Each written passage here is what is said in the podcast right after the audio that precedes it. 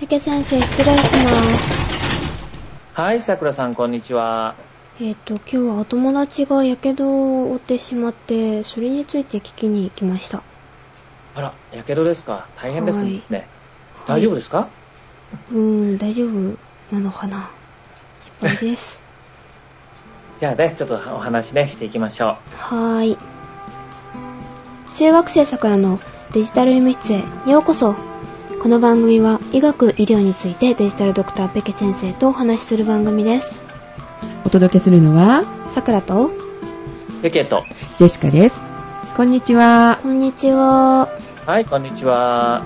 えー、やけどしちゃったのお友達。はい。っていうかね、ジェシカもちょっと聞いたんですけれども、なんはいか油が飛んだんですって、みたいですね。うん、それも顔に飛んだらしいんですよ。はわあ、それはちょっと大変ですね。えーはいで、えっと、まあ、一般的なこの、やけどに対して、えっと、どういう治療がいいのか、あの、まあ、病院に行った場合と、あまあ、自宅で、えーっと、簡単にこう、治療できる方法っていうのを教えていただけたらなと思うんですけど、い。はい。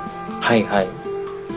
あのー、まずはね、あの、最初はまず冷やすこと。もうう、ん何はともあれ冷やすことが最初ですよね。その、やけどした時に。うんうんうんはい。うん。冷やすっていうのは、だあからの、氷とかでいいんですかいや、で、でもいいですけども、一番いいのはもう、あの、なみ水道水ですね。もう水道水をジャージャーかけるのが一番。うーんねそうなんですか。でうん、今日、まあ今回ね、顔なので、 なかなかそういうわけにはいかないとは思うんですそけどうね。ですね。はいうんううんん。た例えば、まあ、あの、手とか足とかであれば、はい。もう服とかもう脱がなくていいから、その上からでいいから水をかけるっていうのがね、あーで水きるが。だけ早く、で、そこで冷やすかどうかで、その後の症状っていうのがすごく変わってきます。ああ、そんなに大事なんですね。はい。へーもう、まずは冷やすことですね。はい。まずは冷やす。で、そしてしばらくね、で、終わった後に、じゃあ、どうなるかなっていうところで、はい。あはいはのい、水ぶくれ、あの、水泡ができるかどうか、あ、はい。あーそこでね、あの、程度が変わってくるんですけどね。うんへー水ぶくだれかがらでき赤くた。なってるだけであれば、はいはいまあ、ヒリヒリしてるだけであればね、うんはいこれはもうほっといても、あの、ちょっと痛みますけど、ええほっといて大丈夫です。はい。うん。水ぶくれができたとき水はぶ、くれとかに、ねはいなってくると、やっぱこれはね、ちょっと、あの、一番怖いのはそこにばい菌がついて感染しちゃうのが一番怖いので、はい。うん。だから水ぶくれをね、あの、壊さないようにするのが本当は一番早く治るんですね。はあー破っちゃダメなんですね。つい破りたくなっちゃうんです けど。そうそうそう。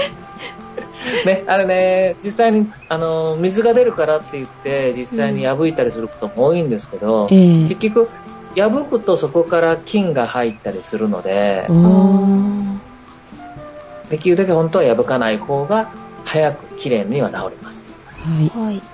水ぶくれができた状態は、えっと、病院に見せた方、先生に見てもらった方がいいんですかそうですね。一度はちゃんと見てもらった方が安心でしょうね。ああ、はい。うん、でも結局はもうやることはほとんど変わんないんですけどね逆にその水ぶくれで破れてなければはい。はい。もうそれもう破かないようにそーっとしとくしかないのであーうんえーじゃあ薬を塗ったりとかいうことはしなくてもいいんですね。破れなければはい。あのする塗らなくても大丈夫ですあはあ、わかりました。じゃあ、破けた時には消毒とかが必要になるんでしょうかそうですねやっぱり感染が一番怖いのでうんうんうんそうするとちょっとそこがねやっぱりあの残ったりしやすいのでね、ええ、うわかん、りました。痛みがちょっと続き、続いてる時はどうした方がいいですかはい。痛みに関してもやっぱり冷やすのが一番、ちょっとだから冷やして麻痺させるぐらいの方がいいかもしれない。あ。そんなに冷やすんですかえーだから、その時は本当に氷とか使って、ええね、冷やした方が気持ちはいいですし、うんはいうんうんあの、そういう意味で冷やすっていう意味ですね。だから今度は治療っていうよりは、あのあ痛痛みみの止めの意味合いで、あーちょっと冷やしていったのがいい。ああ、そうなんですね。あの、ちょっとしたい、あの、やけどやも、その後、お風呂に入ったりすると、すっごい辛いんですよね。ああえー、温めると痛いでしょ、あれは、ね。痛いですよね。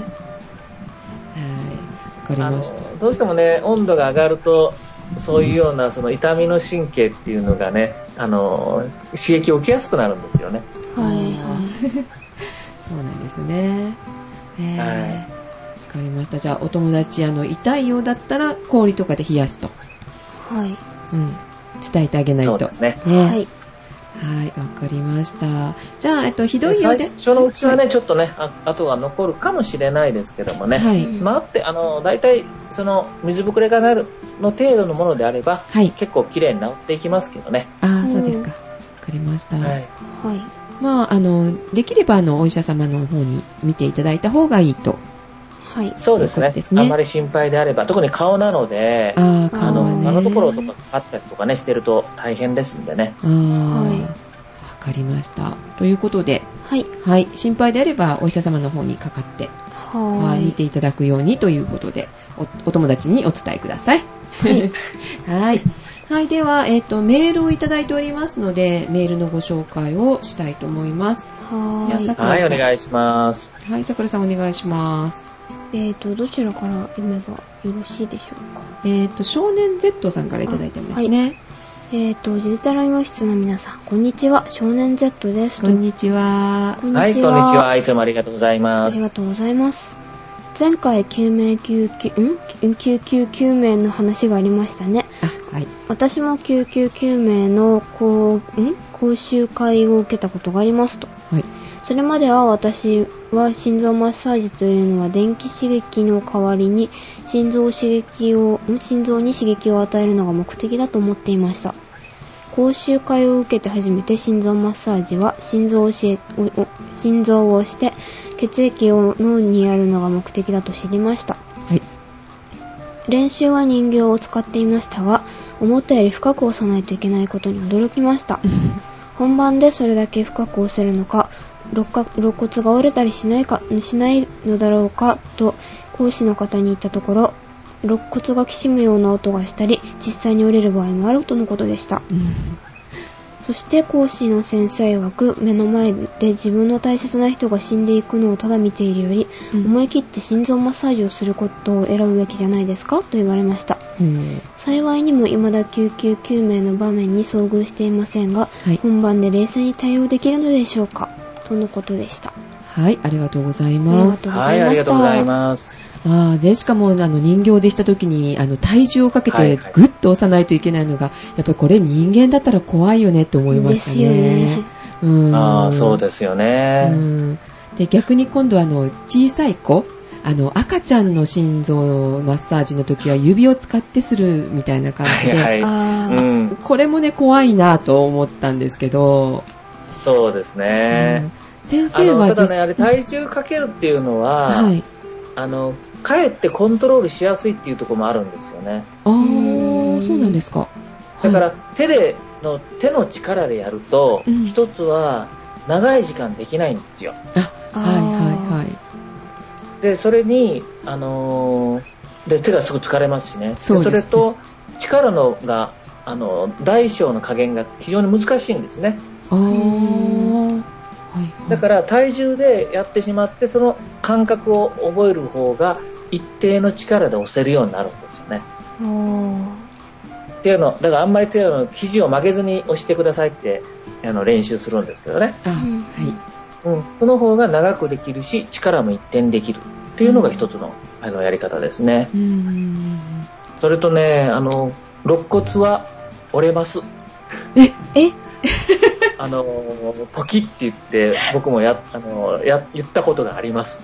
あ、先生、やっぱりあの、実際にされたことがあるんですね、人間で。あはい。これはだか人間でら、まあ、あの、僕は、一つ、一遍は、あの、というか、普段は病院でね、はいやっ。ぱり患者さんが亡くなりかけた時に、やっぱりやることっていうのはあるのえで、えええはいはい結構マッサージはよくや、よくって言ったら言い方あれですけど、やってますね。ああ、そうなんですね。えーその時にはやっぱり、あの、折れることは、ままあります。あーそうなんだ。あの、肋骨の骨折っていうのは、はい。それほど、あの、大したことにならないので、ええうんうんで特に、まあ、あの、そうやって押すぐらいの骨折だと、それほどひどい骨折にはならないんですので、ああ、そうなんですね。あ後でちょっと痛いねっていうぐらいで済みますのでね、 はいあんまり心配しなくても大丈夫です。ああ、そうですか。はい。はで、それでもうなんか害が起こるってことはほとんどないので、い。うんうんうん、おー折れて刺さったりとかはしないんです ね。けどそんな、そんな強い力は絶対できないですから。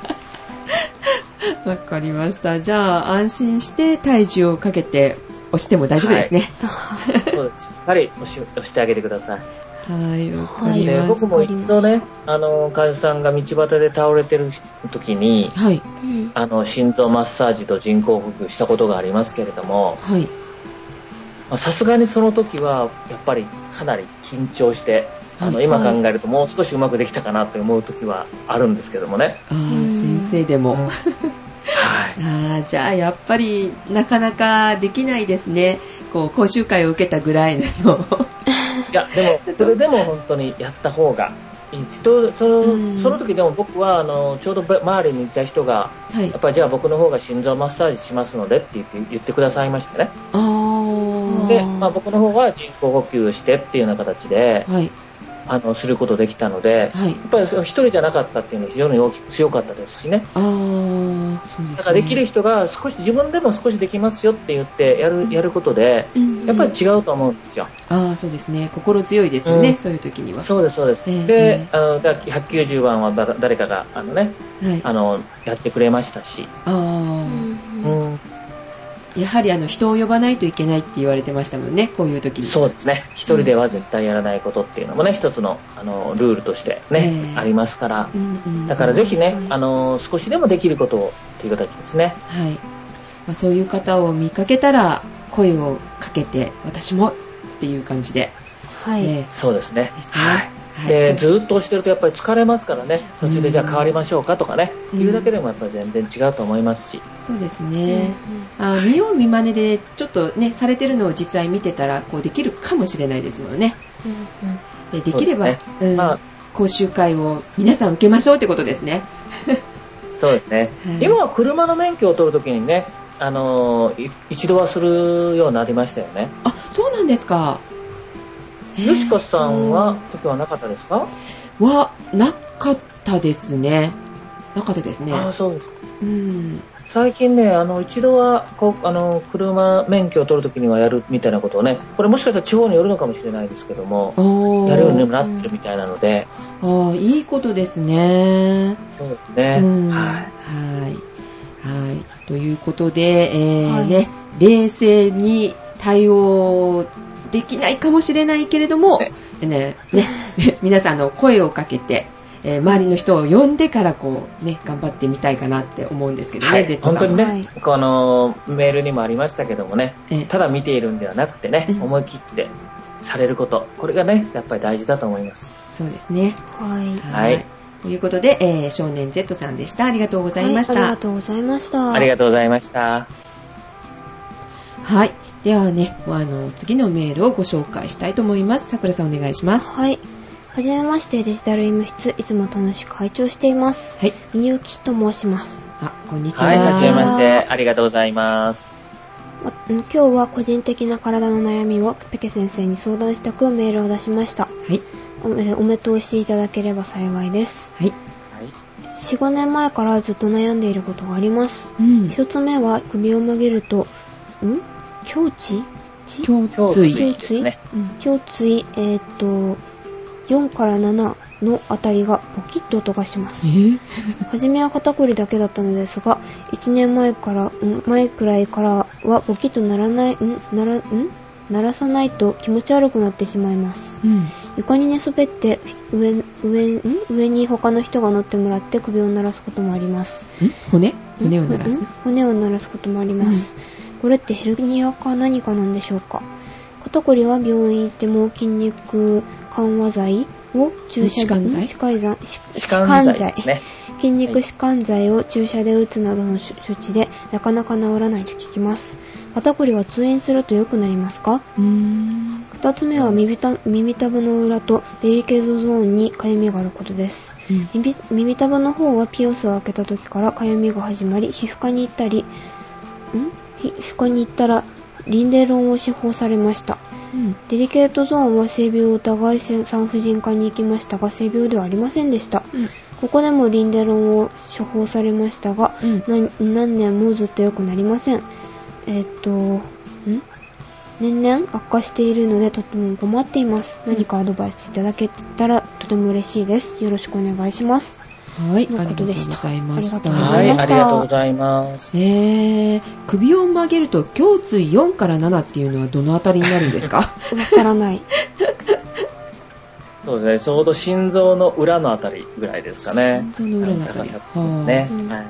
えー、首を曲げるとそこがポキッと音がするってつんどういうことなんでしょうね、うーんね、ちょっとなんかあのね、あの、骨の、あの、関節というかね、がなってるんだろうと思うんですけどもね。はいはいはいうん。はい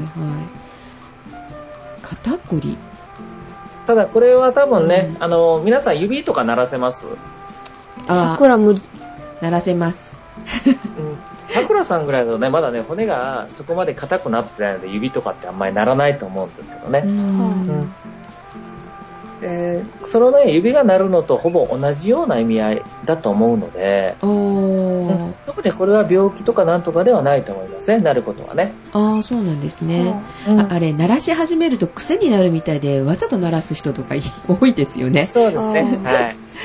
あれってあまり良くないんですか、うん、なんかあのーある理論によるとちょっと空気があって、それがポコンと、あのー弾ける音だみたいな言い方をね、する人なんかもいるみたいですけれども、ええまあね、関節のところの、まあ、骨のところに、まあ、ちょっとあの引っかかりっていうのがあって、それでね、なるんじゃないかなとは思われてますけどもね、うんうんあまり悪いことではないです。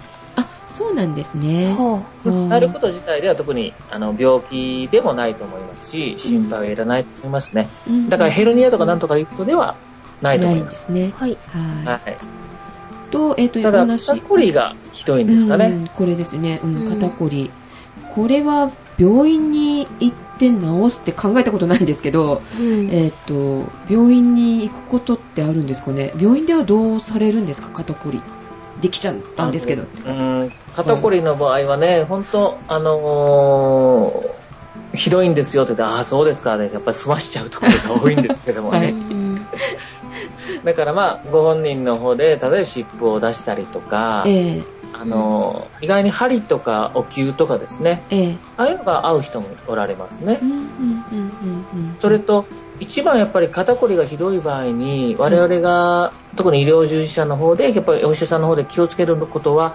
もともともっと悪い、なんか悪い原因があって肩こりが来てるケースがあるので、はい、はあそこは注意をしますね。うん例えばですね、あの、それこそ、ほ骨、あの、歯の噛み合わせが悪かったりとか、ええ虫歯がひどい人、こういう人がね、意外あの、虫歯肩こりが、はい。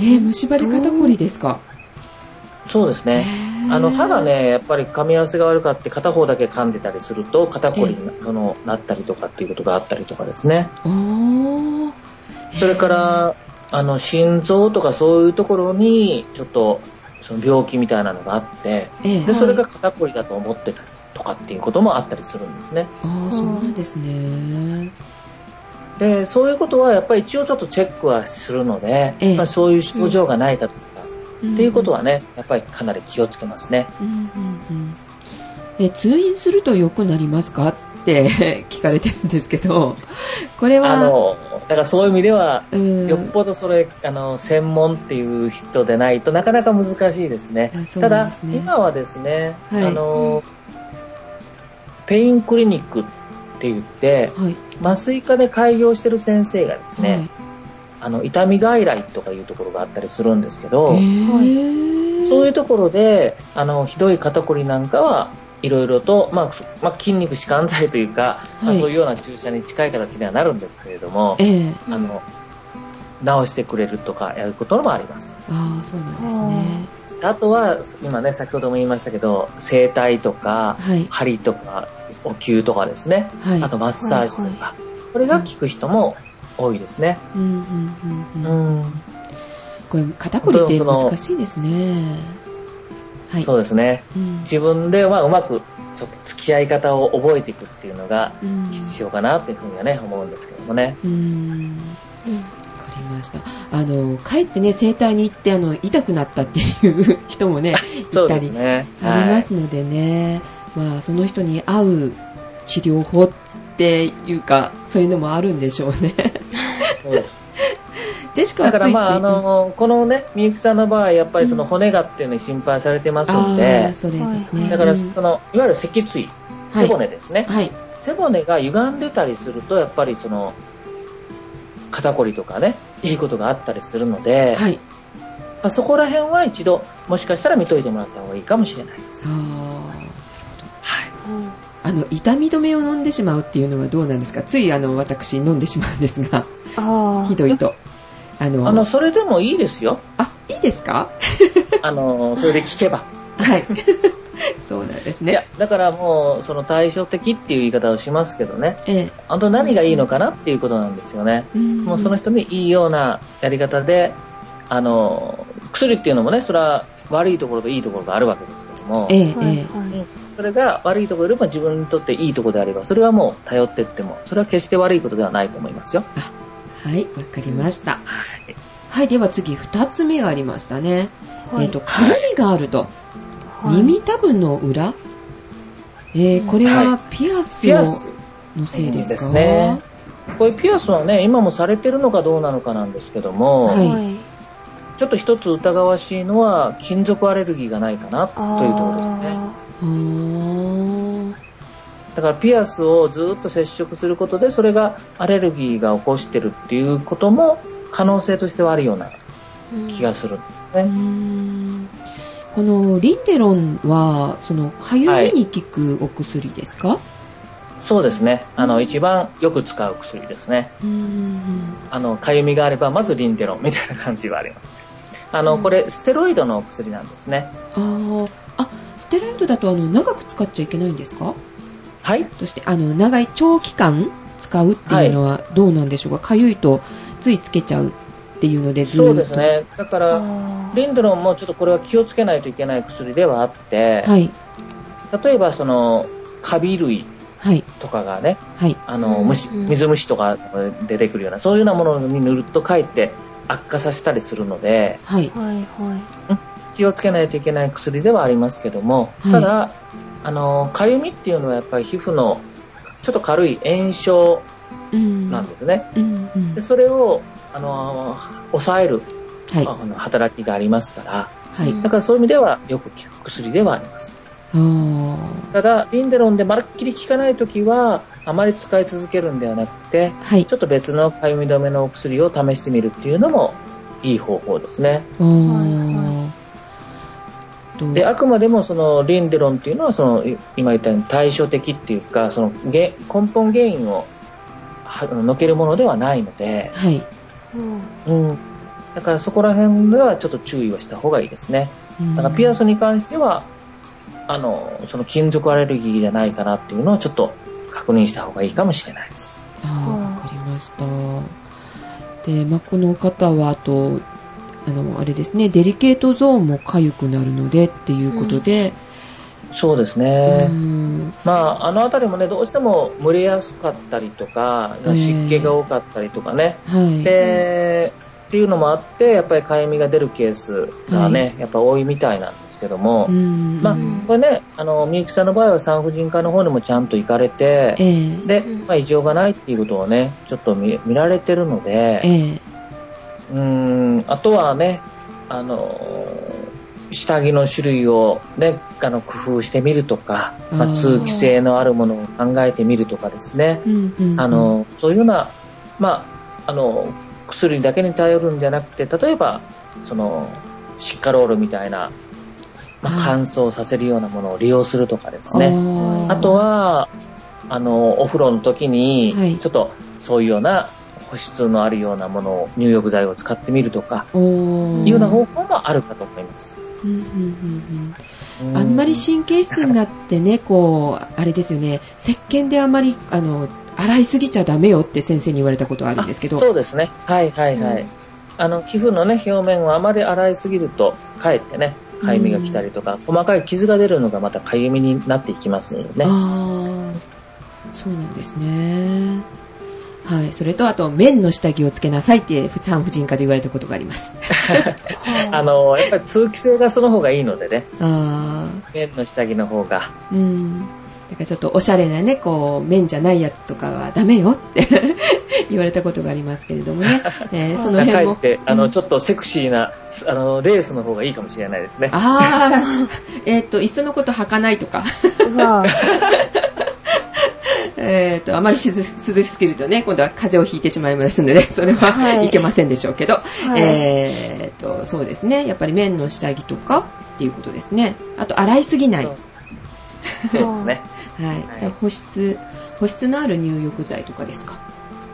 うはんでも年々悪化しているってなんか嫌ですね、ぁうこの方ね気にしすぎてないんでしょうかねちょあっとの、女性の場合でね、はい結構、あの、年々悪くなる人っていうのが、ね、ちょっとよく言われますけれどもね。ああそうなんですか、んうだん、なんかそういう方たちの話もね、聞いたことはあります。ああそうなんですね、はい。あーまあ、ちょっと、まあでもね、今、ゼシカさんも言われたみたいに、ちょっと気にしすぎてっていうような面も多種多分にはあるとは思うんですけどねあ。ーうん。でもね、ご本人にとっては辛いことなので、そうですね、まあ、なんとかしたいなとは思うんですけれども、うんあの病院じゃなくてであの、まあごめ飲んなみさい薬でも、あはの、いかゆみ止めみたいな薬もありはします。あーあの市販薬がありますよねよくテレビとかで宣伝されるんですけどそうですね、ありますよね。あれはどうなんでしょうかあれも、うんだから、成分的には似たような形。あーですよねうんうんうんただ、やっぱりそのい刺激が少なくて、はいで、まあ、あの、かゆみが収まるようにっていう風に作られてる薬なので、はいはあの、本当にこれも、あの、先ほどのと近い形ですけども、自分の合うやり方を探していくっていう形が必要かもしれないです。よあーそうなんですね。はい、わかりました。ろしいでしょうか。はい、あね、まちりょっと中途半端なね、お答えになったかもしれませんけどもね。はい。でもあまり気になるようだったらまたね、やはりあの先生に見ていただいて、直接見ていただいた方がいいですよね。病院に行かれてそうですね。ねはい。ははい。はい、ということで、みゆきさんでした。はいはい、ありがとうございました。はあいりがとううごござざいいままししたた。と、それともう一つですね、ツイッターでちょっと質問が出てきてたのがあったんですけど、ははいい。。はい。はい。えーっと、湿潤療法っていうんですか、ぁなんかそのことについて、あの、どうなんでしょうかっていう質問がね、来てたんですけれども、先生、湿潤療法って何ですか、うん。あのですね、あの、今までだいたい傷を治すのに、はい、はい。まず乾燥させましょうっていう形ですね。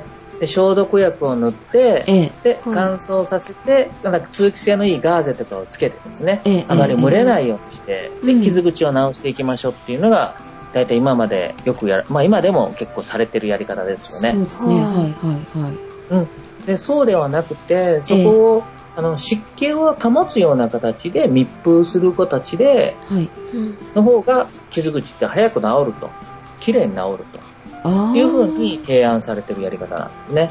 あーうんなんかそういう絆創膏ありますよね。あ貼りっぱなありますしねっていうの。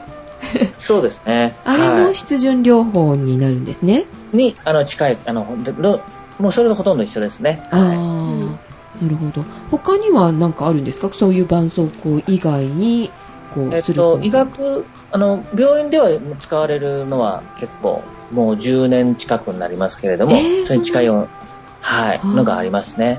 んはあ、そうなんですね。えーじゃあ割と昔から、昔からって言うとおかしいですね。割とい最近ではないんですね。病院でもされてて。まあ医学のやり方からすれば最近って言ってもいいかもしれないですけあ、れどそうなんですか。まだまだされてる人は、あの、全面的にされてる人は少ないかもしれないですね。あーで、今、湿潤療法みたいな形でされてるので、一番されてるのは、いわゆる床ずれの治療ですね。あーいわゆる褥瘡ってわかりますかね。はい床ずれで、はい、はい寝たきりの方とか本当にがひどい人は、うんもうポコッと、もう骨が見えるぐらいまでひどいらしいですよね。出るのがあるんですけども、ええええで、むよく昔はそれに消毒薬を入れたりとかですね、消毒の使ったりとか、はい。うん。あの、乾燥させるようなパウダーみたいなのを使ったりとかはいしてた頃があるんですけれども、ええ今はもう生理食塩水、まあ、で、はい。できるだけ綺麗に洗ってですね、はい。で、あとはその上に、いわゆるラップえをかけておくと。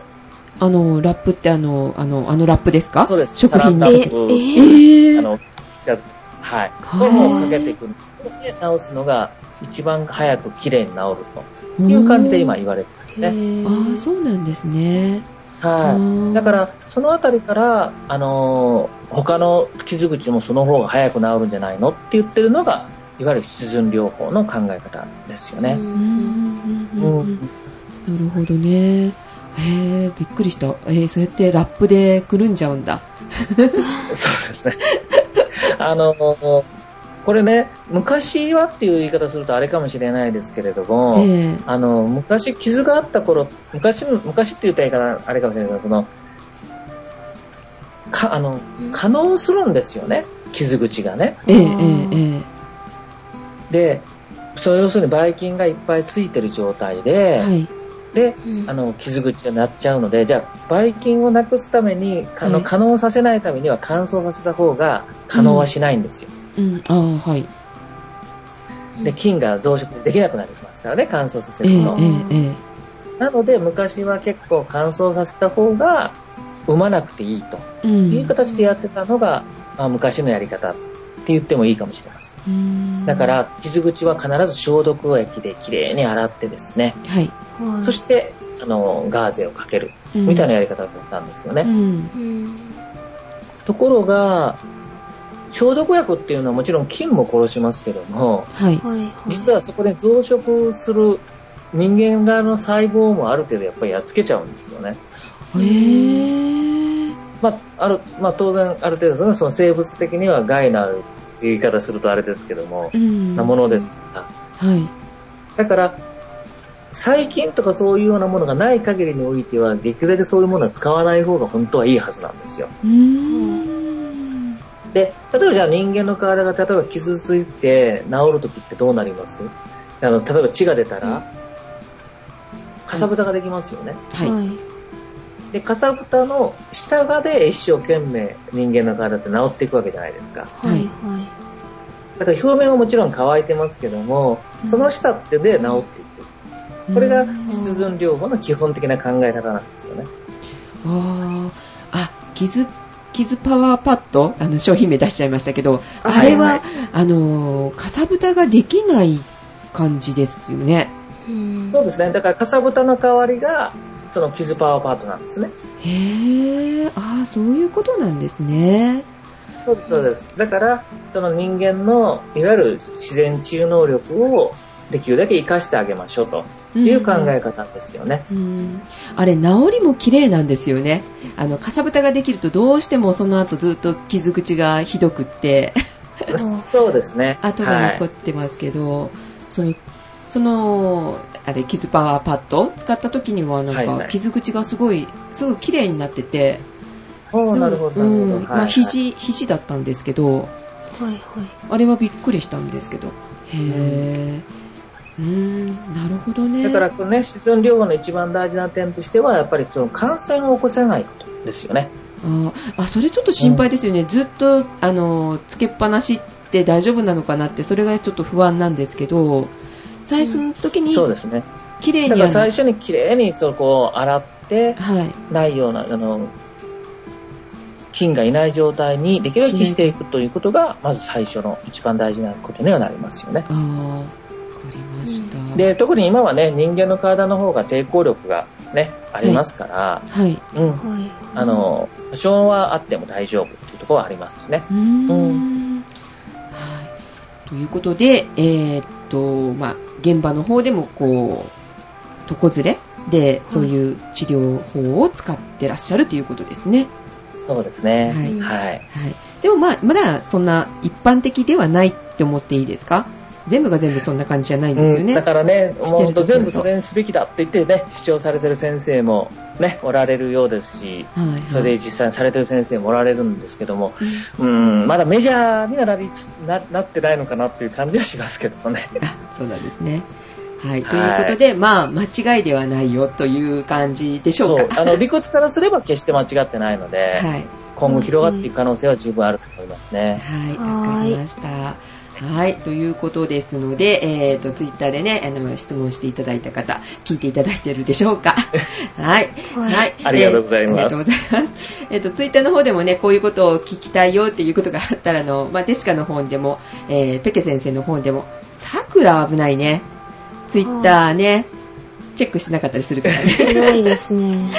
できれば、えー、と私かペケ先生の方に尋ねてみてください。つぶやいてみてください。はい、はい。 はい、今日はこんな感じでございましょうか。はい。病院で聞きづらいことや、医学、医療について疑問があればメールください。いまた、リスナーさんが直接ペケ先生とお話しされた方がいいとはん、んされた方がいいと判断した場合は、えっ、と、リスナーさんにも番組に参加してもらいたいと思いますので、どしどし質問メールください。はい、それと、さくらから皆さんに約束していただきたいことがあります。この番組内容はあくまでも参考までに留めておいてください。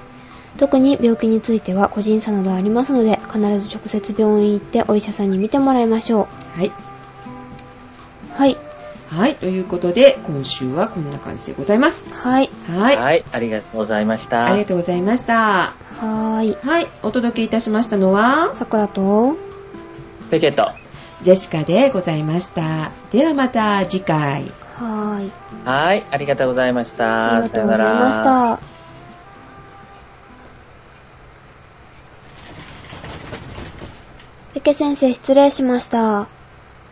はい、ありがとうございました。またね、話をしましょはい、さようなら。さよなら。う。はい、さよなら。